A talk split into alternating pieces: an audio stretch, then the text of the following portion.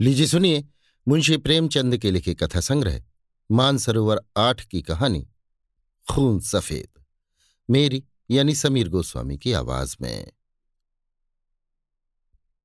चैत का महीना था, लेकिन वे खलिहान, जहाँ अनाज की ढेरियाँ लगी रहती थी, पशुओं के शरण स्थल बने हुए थे, जहाँ घरों से फाग और बसंत की अलाप सुनाई पड़ती, आज भाग्य का रौना था। सारा चौमासा बीत गया पानी की एक बूंद न गिरी। जेठ में एक बार मूसलाधार वृष्टि हुई थी। किसान फूले न समाये, खरीफ की फ़सल बो दी लेकिन इंद्रदेव ने अपना सर्वस्व शायद एक ही बार लुटा दिया था। पौधे उगे, बढ़े और फिर सूख गए। गोचर भूमि में घास न उगी। बादल आते, घटाएँ उमड़ती। ऐसा मालूम होता कि जल थल एक हो जाएगा, परंतु वे आशा की नहीं, दुख की घटाएँ थीं। किसानों ने बहुतेरे जप तप किए, ईंट और पत्थर देवी देवताओं के नाम से पुजाए, बलिदान किए, पानी की अभिलाषा में रक्त के पनाले बह गए, लेकिन इंद्रदेव किसी तरह न पसीजे। न खेतों में पौधे थे, न गोचरों में घास, न तालाबों में पानी। बड़ी मुसीबत का सामना था।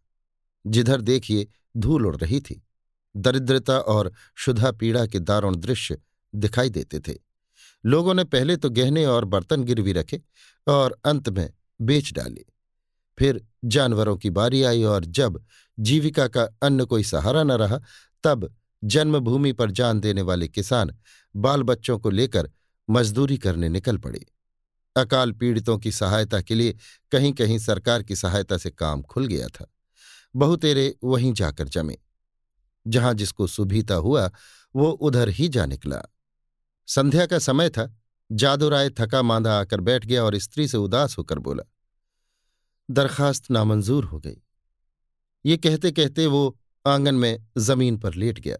उसका मुख पीला पड़ रहा था और आंतें सिकुड़ी जा रही थी। आज दो दिन से उसने दाने की सूरत नहीं देखी। घर में जो कुछ विभूति थी, गहने, कपड़े, बर्तन, भाड़े सब पेट में समा गए। गाँव का साहूकार भी पतिव्रता स्त्रियों की भांति आँखें चुराने लगा। केवल तकावी का सहारा था, उसी के लिए दरखास्त दे दी। लेकिन आज वो भी नामंजूर हो गई। आशा का झिलमिलाता हुआ दीपक बुझ गया। देवकी ने पति को करुण दृष्टि से देखा। उसकी आँखों में आँसू उमड़ आए। पति दिन भर का थका मांदा घर आया है, उसे क्या खिलावे? लज्जा के मारे वो हाथ पैर धोने के लिए पानी भी न लाई। जब हाथ पैर धोकर आशा भरी चितवन से वो उसकी ओर देखेगा, तब वो उसे क्या खाने को देगी। उसने आज कई दिन से दाने की सूरत नहीं देखी थी। लेकिन इस समय उसे जो दुख हुआ, वो शुद्धातुरता के कष्ट से कई गुना अधिक था। स्त्री घर की लक्ष्मी है। घर के प्राणियों को खिलाना पिलाना वो अपना कर्तव्य समझती है। और चाहिए उसका अन्याय ही क्यों न हो? लेकिन अपनी दीनहीन दशा पर जो मानसिक वेदना उसे होती है, वो पुरुषों को नहीं हो सकती। हठात उसका बच्चा साधो नींद से चौंका और मिठाई के लालच में आकर बाप से लिपट गया। इस बच्चे ने आज प्रातःकाल चने की रोटी का एक टुकड़ा खाया था और तब से कई बार उठा और कई बार रोते रोते सो गया। चार वर्ष का नादान बच्चा उसे वर्षा और मिठाइयों से कोई संबंध नहीं दिखाई देता था। जादूराय ने उसे गोद में उठा लिया। उसकी ओर दुख भरी दृष्टि से देखा। गर्दन झुक गई और हृदय पीड़ा आँखों में न समा सकी। दूसरे दिन ये परिवार भी घर से बाहर निकला, जिस तरह पुरुषों के चित्त से अभिमान और स्त्री की आँख से लज्जा नहीं निकलती, उसी तरह अपनी मेहनत से रोटी कमाने वाला किसान भी मजदूरी की खोज में घर से बाहर नहीं निकलता। लेकिन हा, पापी पेट, तू सब कुछ कर सकता है। मान और अभिमान, ग्लानी और लज्जा, ये सब चमकते हुए तारे तेरी काली घटाओं में छिप जाते हैं। प्रभात का समय था। वे दोनों विपत्ति के सताए घर से निकले। जादो राय ने लड़के को पीठ पर लिया। देवकी ने फटे पुराने कपड़ों की वो गठरी सिर पर रखी, जिस पर विपत्ति को भी तरस आता दोनों की आँखें आंसुओं से भरी थीं। देवकी रोती थी, जादू राय चुपचाप था। गाँव के दो आदमियों से रास्ते में भेंट भी हुई। किंतु किसी ने इतना भी न पूछा कि कहाँ जाते हो। किसी के हृदय में सहानुभूति का वासना था। जब ये लोग लालगंज पहुँचे, उस समय सूर्य ठीक सिर पर था। देखा, मीलों तक आदमी ही आदमी दिखाई देते थे। लेकिन हर चेहरे पर दीनता और दुख के चिन्ह झलक रहे थे। बैसाख की जलती हुई धूप थी। आग के झोंके ज़ोर ज़ोर से हरहराते हुए चल रहे थे। ऐसे समय में हड्डियों के अगणित ढांचे, जिनके शरीर पर किसी प्रकार का कपड़ा न था, मिट्टी खोदने में लगे हुए थे। मानो वो मरघट भूमि थी, जहाँ मुर्दे अपने हाथों अपनी कब्रें खोद रहे थे। बूढ़े और जवान, मर्द और बच्चे, सब के सब ऐसे निराश और विवश होकर काम में लगे हुए थे। मानो मृत्यु और भूख उनके सामने बैठी घूर रही है। इस आफत में न कोई किसी का मित्र था, न हितु। दया, सहृदयता और प्रेम, ये सब मानवीय भाव हैं, जिनका कर्ता मनुष्य है। प्रकृति ने हमको केवल एक भाव प्रदान किया है और वो स्वार्थ है। मानवीय भाव बहुधा कपटी मित्रों की भांति हमारा साथ छोड़ देते हैं। पर ये ईश्वर प्रदत्त गुण कभी हमारा गला नहीं छोड़ता। आठ दिन बीत गए। संध्या समय काम समाप्त हो चुका था। डेरे से कुछ दूर आम का एक बाग था। वहीं एक पेड़ के नीचे जादूराय और देव की बैठी हुई थी। दोनों ऐसे क्रश हो रहे थे कि उनकी सूरत नहीं पहचानी जाती थी। अब वो स्वाधीन कृषक नहीं रहे। समय के हेर फेर से आज दोनों मजदूर बन बैठे हैं। जादव राय ने बच्चे को ज़मीन पर सुला दिया। उसे कई दिन से बुखार आ रहा है। कोमल सा चेहरा मुरझा गया। देवकी ने धीरे से हिलाकर कहा, बेटा, आँखें खोलो। देखो, साँझ हो गई। साधु ने आँखें खोल दी। बुखार उतर गया था। बोला, क्या हम घर आ गए, माँ? घर की याद आ गई। देवकी की आँखें डबडबा आईं। उसने कहा, नहीं बेटा, तुम अच्छे हो जाओगे तो घर चलेंगे। उठकर देखो कैसा अच्छा बाग है। साधु माँ के हाथों के सहारे उठा और बोला, माँ, मुझे बड़ी भूख लगी है, लेकिन तुम्हारे पास तो कुछ नहीं है। मुझे क्या खाने को दोगी? देवकी के हृदय में चोट लगी, पर धीरज धर के बोली, नहीं बेटा, तुम्हारे खाने को मेरे पास सब कुछ है। तुम्हारे दादा पानी लाते हैं, तुम्हें नरम नरम रोटियाँ अभी बनाए देती हूँ। साधु ने माँ की गोद में सिर रख लिया और बोला, माँ, मैं ना होता तो तुम्हें इतना दुख तो ना होता। ये कहकर वो फूट फूट कर रोने लगा। ये वही बेसमझ बच्चा है जो दो सप्ताह पहले मिठाइयों के लिए दुनिया सिर पर उठा लेता था। दुख और चिंता ने कैसा अनर्थ कर दिया है। ये विपत्ति का फल है। कितना दुखपूर्ण, कितना करुणाजनक व्यापार है। इसी बीच में कई आदमी लालटेन लिए हुए वहाँ आए। फिर गाड़ियाँ आईं। उन पर डेरे और खेमे लदे हुए थे। दम के दम में वहाँ खेमे पड़ गए। सारे बाग में चहल पहल नज़र आने लगी। देव की रोटियाँ सेक रही थी। साधु धीरे धीरे उठा और आश्चर्य से देखता हुआ एक डेरे के नज़दीक जाकर खड़ा हो गया। पादरी मोहनदास खेमे से बाहर निकले तो साधु ने खड़ा दिखाई दिया। उसकी सूरत पर उन्हें तरस आ गया। प्रेम की नदी उमड़ आई। बच्चे को गोद में लेकर खेमे में एक गद्देदार कोच पर बैठा दिया और तब उसे बिस्कुट और केले खाने को दिए। लड़के ने अपनी ज़िंदगी में इन स्वादिष्ट चीज़ों को कभी न देखा। बुखार की बेचैन करने वाली भूख अलग मार रही थी। उसने खूब मन भर खाया और तब कृतज्ञ नेत्रों से देखते हुए पादरी साहब के पास जाकर बोला, तुम हमको रोज ऐसी चीज़ें खिलाओगे? पादरी साहब इस भोलेपन पर मुस्कुरा के बोले, मेरे पास इससे भी अच्छी अच्छी चीज़ें हैं। इस पर साधु राय ने कहा, अब मैं रोज तुम्हारे पास आऊँगा। माँ के पास ऐसी अच्छी चीज़ें कहा? वो तो मुझे चने की रोटियाँ खिलाती है। उधर देवकी ने रोटियाँ बनाई और साधु को पुकारने लगी। साधु ने माँ के पास जाकर कहा, मुझे साहब ने अच्छी अच्छी चीज़ें खाने को दी हैं। साहब बड़े अच्छे हैं। देवकी ने कहा, मैंने तुम्हारे लिए नरम नरम रोटियाँ बनाई हैं। आओ, तुम्हें खिलाऊं? साधु बोला, अब मैं ना खाऊँगा। साहब कहते थे कि मैं तुम्हें रोज अच्छी अच्छी चीज़ें खिलाऊँगा। मैं अब उनके साथ रहा करूँगा। माँ ने समझा कि लड़का हँसी कर रहा है। उसे छाती से लगाकर बोली, क्यों बेटा? हमको भूल जाओगे। देखो मैं तुम्हें कितना प्यार करती हूँ। साधु तुतला कर बोला, तुम तो मुझे रोज चने की रोटियाँ दिया करती हो। तुम्हारे पास तो कुछ नहीं है। साहब मुझे केले और आम खिलावेंगे। ये कहकर वो फिर खेमे की ओर भागा और रात को वहीं सो रहा। पादरी मोहनदास का पड़ाव वहाँ तीन दिन रहा। साधु दिन भर उन्हीं के पास रहता। साहब ने उसे मीठी दवाइयाँ दी। उसका बुखार जाता रहा।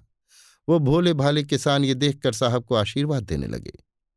लड़का भला चंगा हो गया और आराम से है। साहब को परमात्मा सुखी रखे। उन्होंने बच्चे की जान रख ली।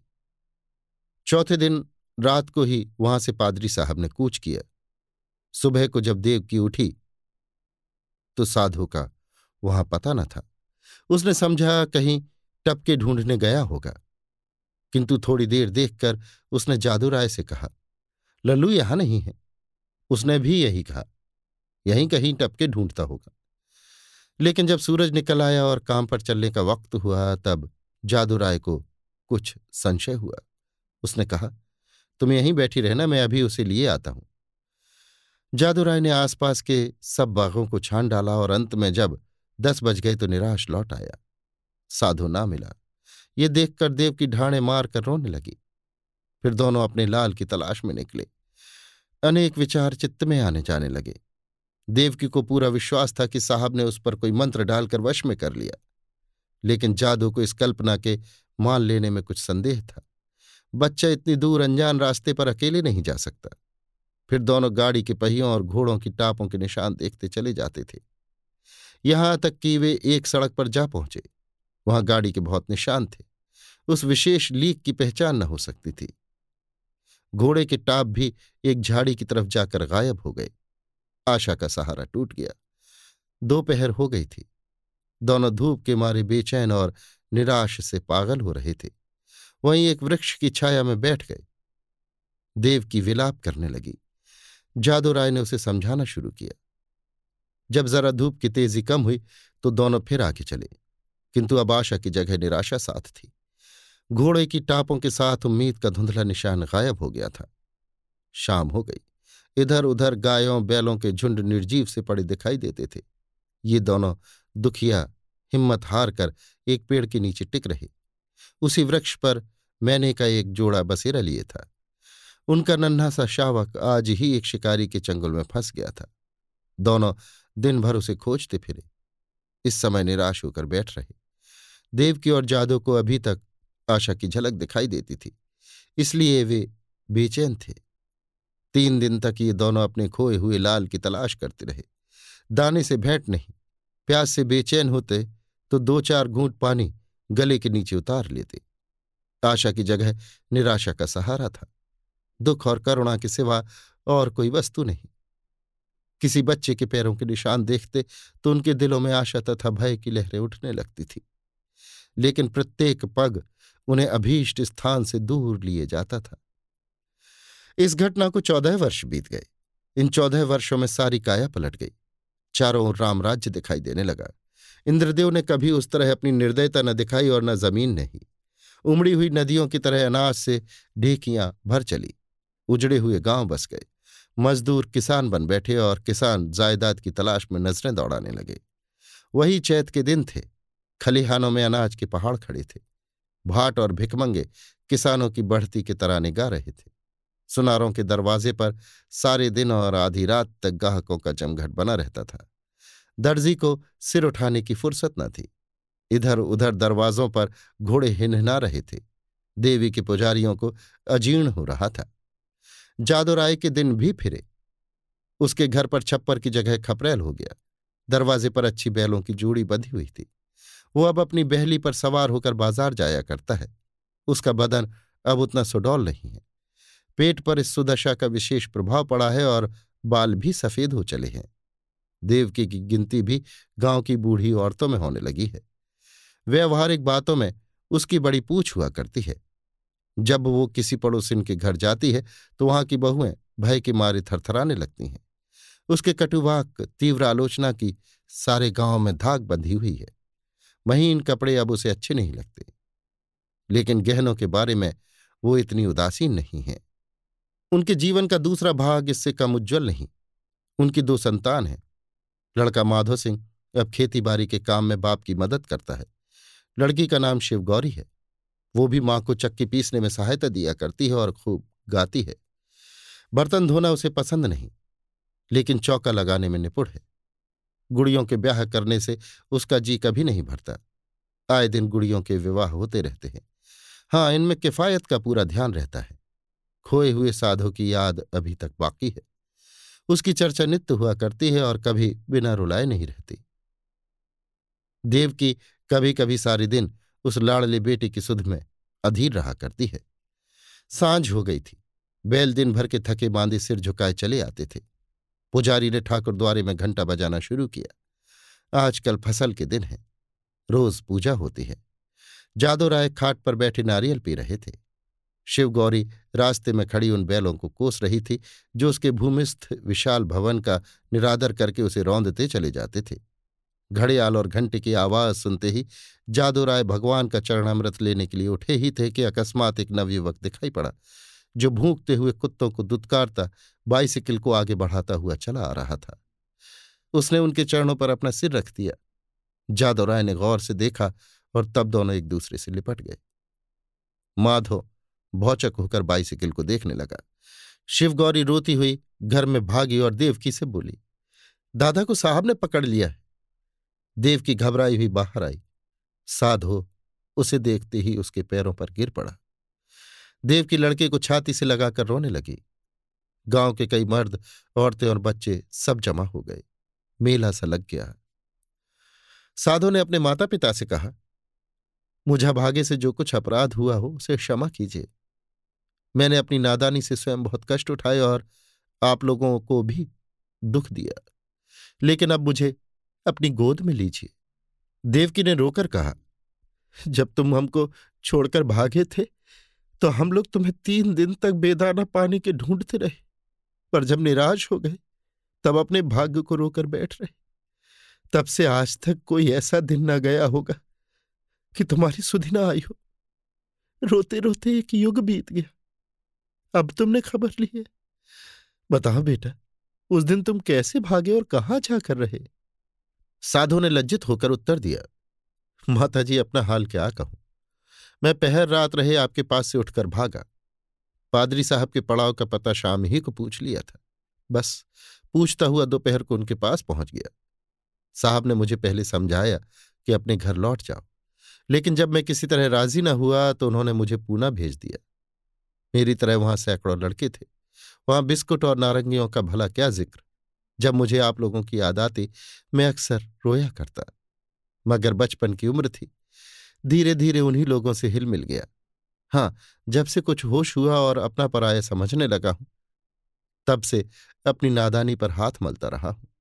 रात दिन आप लोगों की रट लगी हुई थी। आज आप लोगों के आशीर्वाद से ये शुभ दिन देखने को मिला। दूसरों में बहुत दिन काटे, बहुत दिन तक अनाथ रहा, अब मुझे अपनी सेवा में रखिए। मुझे अपनी गोद में लीजिए। मैं प्रेम का भूखा हूँ। बरसों से मुझे जो सौभाग्य नहीं मिला, वो अब दीजिए। गाँव के बहुत से बूढ़े जमा थे।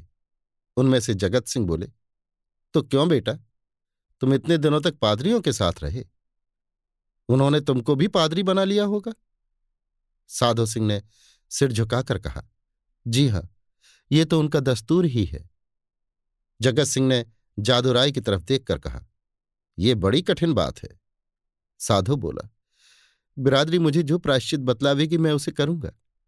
मुझसे जो कुछ बिरादरी का अपराध हुआ है, नादानी से हुआ है, लेकिन मैं उसका दंड भोगने के लिए तैयार हूँ।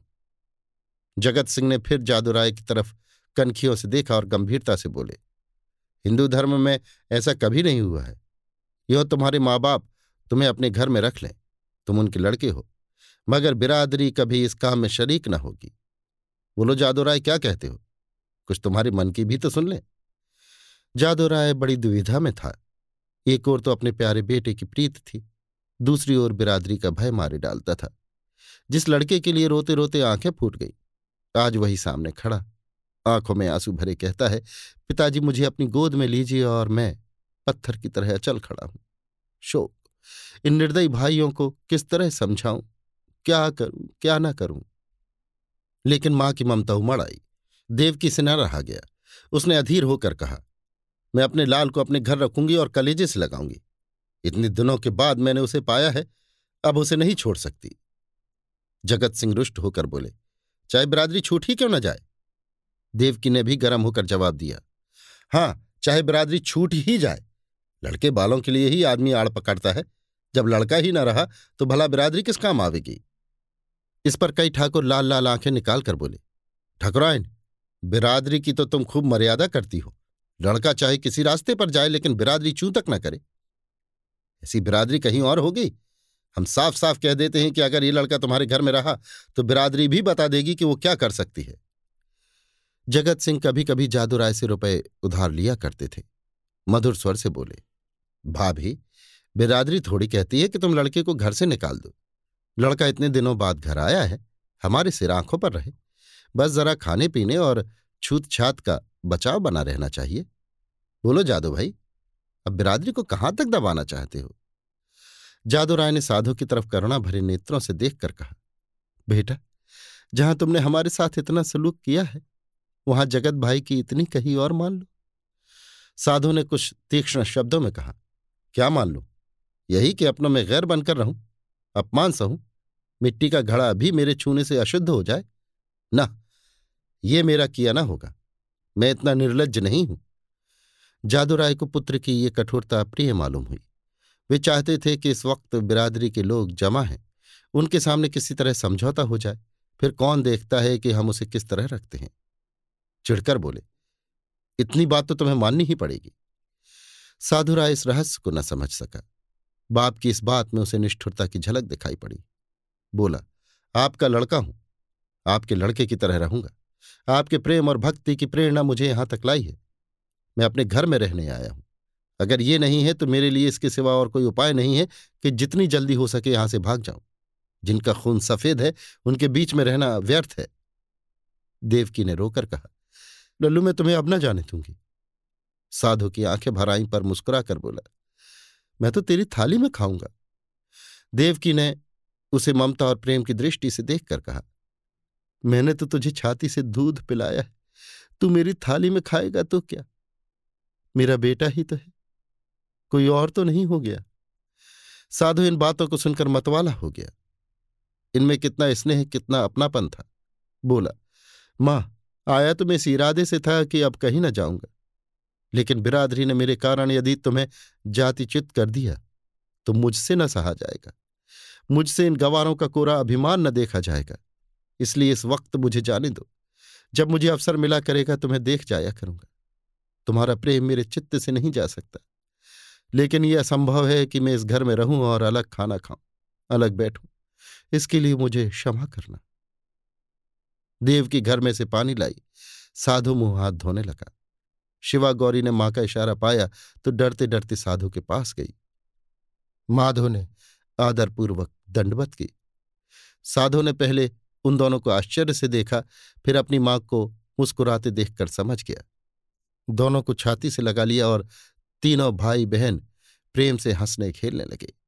माँ खड़ी ये दृश्य देखती थी और उमंग से फूली न समाती थी। जलपान करके साधो ने बाइसिकल संभाली और माँ बाप के सामने सिर झुकाकर चल खड़ा हुआ। वहीं, जहाँ से तंग होकर आया था, उसी क्षेत्र में, जहाँ कोई अपना न था। देव की फूट फूट कर रो रही थी और जादू राय आँखों में आँसू भरे, हृदय में एक ऐठन सी अनुभव करता हुआ सोचता था, हाय, मेरे लाल, तू मुझसे अलग हुआ जाता है। ऐसा योग्य और होनहार लड़का हाथ से निकला जाता है और केवल इसलिए कि अब हमारा खून सफ़ेद हो गया है। अभी आप सुन रहे थे मुंशी प्रेमचंद के लिखे कथा संग्रह मानसरोवर आठ की कहानी, खून सफ़ेद, मेरी यानी समीर गोस्वामी की आवाज़ में।